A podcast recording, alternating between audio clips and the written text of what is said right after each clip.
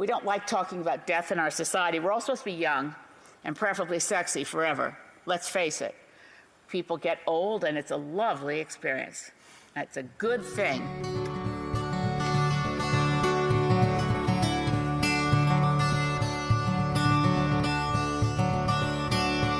Welcome to the Happiness Project. My name is Mike. I am your host, and I'm talking about mental illness like it is a normal thing, like I always do. I'm hoping the more we talk about it, the less of a thing it will be. And hopefully, it'll just be something else that we can talk about normally. I'm calling this episode Suicide is Not the End of the Story. And I understand that talking about suicide is a very touchy subject with some people. It is something that leaves deep scars on those who are left behind when someone takes their own life or someone succumbs to suicide. That's the way I like to put it. So if you might feel uncomfortable about this topic, you might want to skip this episode, but I think it'll be worthwhile nonetheless. I've spoken in the past about someone in my life that succumbed to suicide. His name was Matt. He was someone that I worked with as a reporter at one point. I want to talk about two other people in my life. Another one named Matt and a friend from high school named Tim. Both Tim and Matt I went to high school with, and I want to talk about their lives for a reason. We talk about people in our lives that we've lost, we talk about them fondly, especially those that we've lost too soon whether it be losing someone to cancer, a sudden accident, we never seem to be afraid to keep their memories alive, and that's a good thing. Yet, there's usually a hushed silence when talking about someone that we've lost to suicide. As I said, we speak in hushed tones, the conversations are brief, and we usually move on, and that's it. I don't think this is fair to people. Why? because there are so many things about mental illness that are like other illnesses. There are physical symptoms. I've said this many times. There are chemical reactions, electrical impulses, neural pathways that aren't functioning normally in your brain. I don't know everything about mental illness, but this is what I usually tell people. I know that there are some very basic precepts that we all understand about this illness. We don't understand how it interacts with our mind and our body necessarily, but we know that there's something there that's malfunctioning. I'd like to focus on the physical symptoms so that we can stop rationalizing this notion that people are making it up. If mental illness is just something that we make up in our head, why do we take physical medications to regulate brain activity? Physical. We don't choose this condition, it chooses us. Now, suicide is something, as I said, that's not spoken about all that much.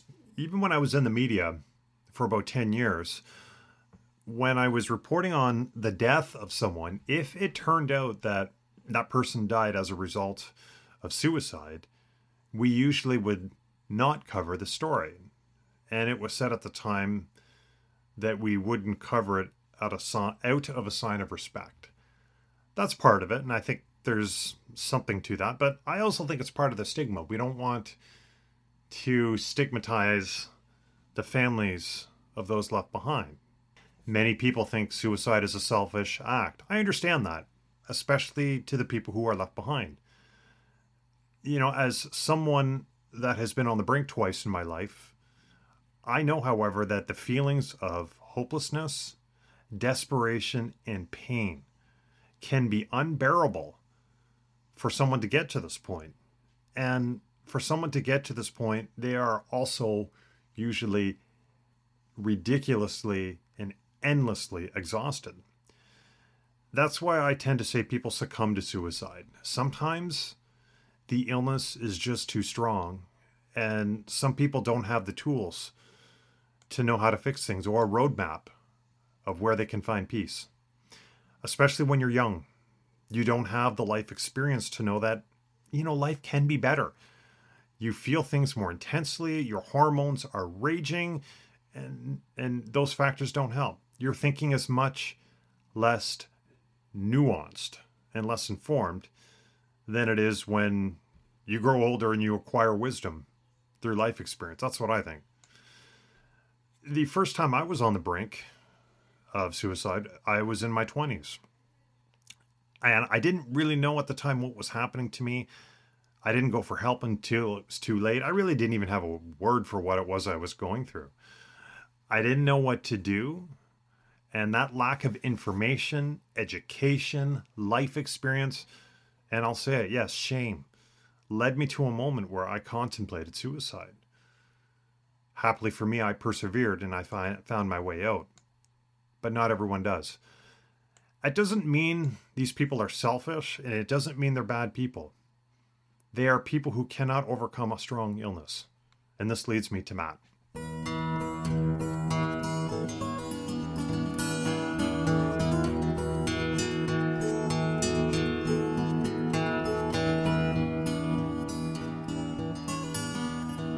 Matt was the younger brother of one of my high school friends. He was a quiet guy, often living in the shadows of his older brother, who was, uh, I know from firsthand experience, he was a gregarious, outgoing, mad genius sort of a character, very popular in our high school, well, at least amongst the people I knew. Both Matt and his brother came from a very good home in a very nice part of the city. They both were extremely smart. I met his parents a few times. They were very good people, God fearing people, great family, close from what I could see. There didn't seem like to be, there didn't seem as if there was anything wrong. And I will say, I didn't know Matt very well. He had his friends in high school, but I mainly only knew him through his brother, his older brother, who was my friend. There are a few things that stick out in my mind about him. One, I remember my friend once grabbing him in the hallway at school where he repeated this this famous line from the Chris Farley movie Tommy Boy and my friend says brothers don't shake hands. Brothers got a hug. Now if you know the movie Tommy Boy you'll know that scene. And it was quite the scene in the hallway and you know Matt obviously I think he was turning red at that point. But you know it was all in good fun. My friend used to like to tease his brother. All in good fun. I also remember one time in math class, this was my grade 13 math class, back when there was a grade 13. I got top marks on this test in the class, much to my surprise, actually to my shock. Matt was in that class, and I remember rubbing it in to him, just, you know, as a way of letting him know that he was clearly much better at math than me, but for this one time and one time only, I got the better of him it was all in good fun since I was generally pretty terrible at math and Matt was really good natured about it.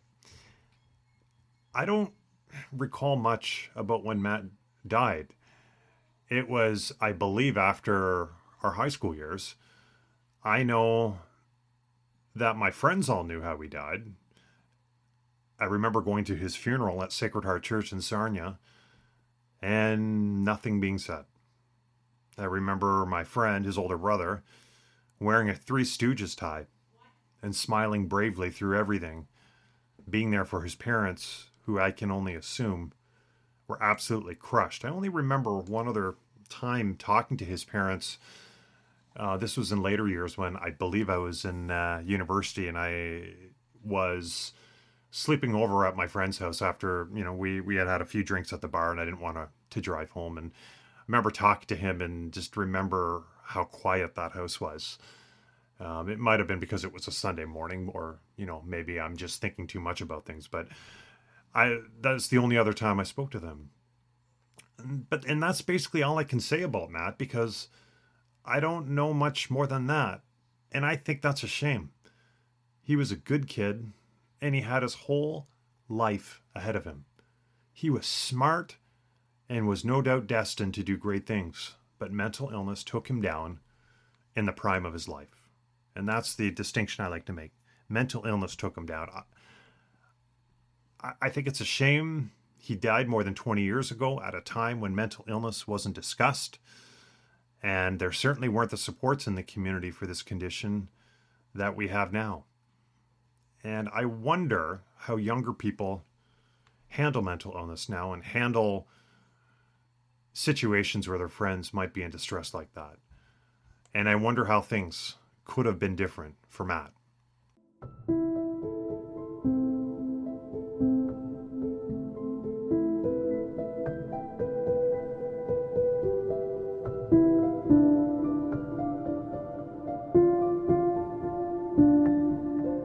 The second person I wanted to talk about is my high school friend Tim.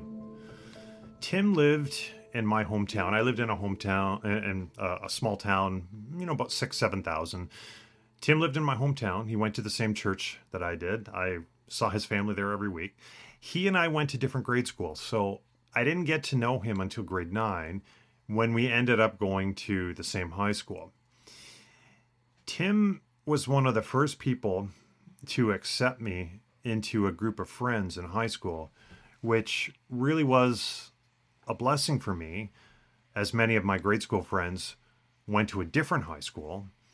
And my first days at this huge high school were quite daunting. I mean, I went from a school in a very small community. The school was about 200 kids to a high school that was 2,000. So, major culture shock for me. Tim was there for me almost right away and made me feel welcome. Tim was a brilliant guy, both intellectually and otherwise. He had a very high, I would say, EQ, emotional quotient. He read huge books. I remember that. One of the first things I, I, I noticed when I went to his house, I saw these books on his wall that he had read, and I thought, man, this guy's smart, man. He's reading books I never would.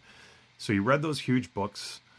He was a car guy. I remember that. He was one of the few people I knew who knew how to drew, drive a stick, a stick shift, and he drove this 1970s orange Volkswagen Beetle and kept that thing maintained all through high school. He loved that car.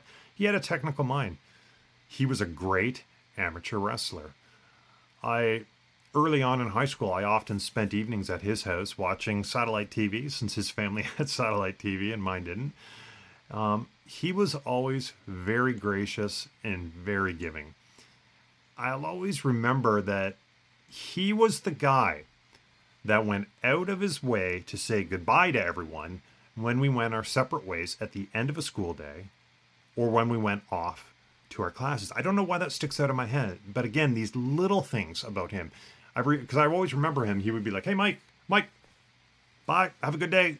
He would always get your attention to let you know that have a good day or have a good night. We'll see you tomorrow. To, to just just to acknowledge your humanity, and I always I remember how much that stood out at that time.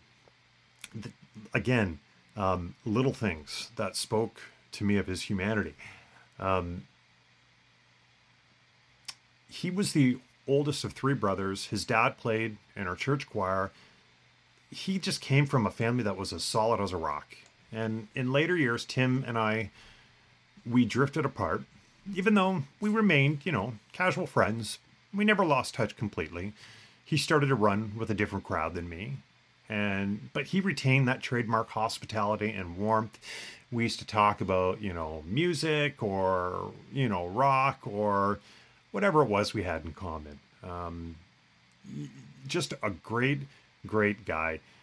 You know in later years after high school i went to university quite a ways uh, away from my hometown. So i did lose touch with a lot of people that i grew up with I lost touch with Tim, but I remember we crossed paths one night when we found ourselves at the same club in Sarnia where this rock band Grady was playing. Grady was a side project um, by the, the lead singer of uh, Big Sugar, Gord John, Gordie Johnson. So Grady was his uh, side project for a while. Anyway, we went to see Grady and we talked for a while over beers and talk about our lives and that was pretty much the last I saw of him. He looked like he was in a good place. He was living in, I believe, London at the time, had a family, you know, good, solid job. You know, things were, I believe he had a job, something technical. Um, and that was it. The next time I heard his name was when my uh, my best friend from high school told me Tim had died. And he seemed to know, my, my friend, I should say, seemed to know how Tim had died, and it was pretty clear from what he told me that Tim had succumbed to suicide. I don't state this as a fact. but I know it's more than likely what happened. All I know is that, as I mentioned, there were kids left behind and a partner. I have no idea what his life was like and what could possibly have led to this outcome. But I mention these things about him from high school for a reason. Tim has a story that was tragically cut short, but I am telling you a tiny bit of his story because his life mattered, just like Matt's life mattered. And that leads me to this one final thought.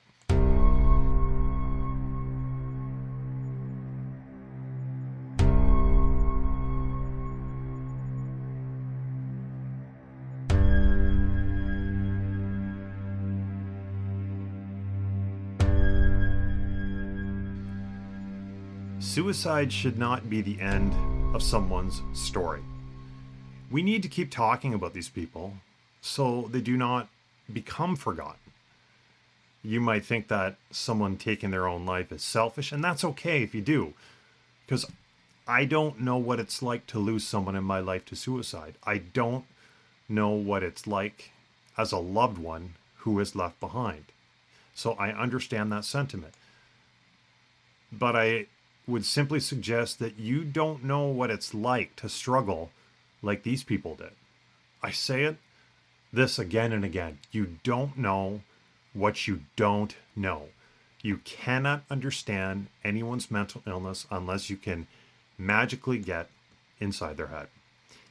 It's a relentless force at times, and not everyone comes out. It's no different than cancer or other chronic diseases. It can kill you. And that's the key for me. It can kill you. It can kill you. I don't know that anyone wants to kill themselves, but I understand people feeling they need to kill themselves just to end the pain. And here's one final thought. As you know, I'm a person of faith, and whether you're a person of faith or not, whether you're a Christian or not, you will know that suicide is seen as a mortal sin by Christians and most people of faith. I would merely suggest to people, whether you're Christian or whether you belong to another faith, is just about every one of the major faiths warn you not to judge other people. And that's why I always remind people to remember that they don't know what it's like to struggle with someone else's mental illness by judging someone, in my mind, we're not being helpful and we're not being fair. You don't know what it's like to struggle, and you don't know, you have absolutely no proof that what this person is going through is something they made up in their head. I will go one step further and say, this person did not make it up in their head. I pray for Matt and Tim every single night. To me, they're worth it. I don't focus on their endings but I focus on the humanity they showed when I knew them. And I know this was kind of a, a heavy topic. If you know of someone that is in distress, or if it might be you that's in distress, I would urge you to seek the help of a professional who is trained to help you with these situations. There are resources in every community. In some provinces, you can call 311 you can go online and you can do a quick Google search and find the help you need very quickly. And I thank you so much for joining me for this episode of the Happiness Project podcast. If you want to get in touch with me, uh, you can find us on Facebook. Type in Happiness Project Ottawa in your search on Facebook. You'll find our Facebook page with links to my email and our website. My name is Mike. Thank you so much for joining me. God bless.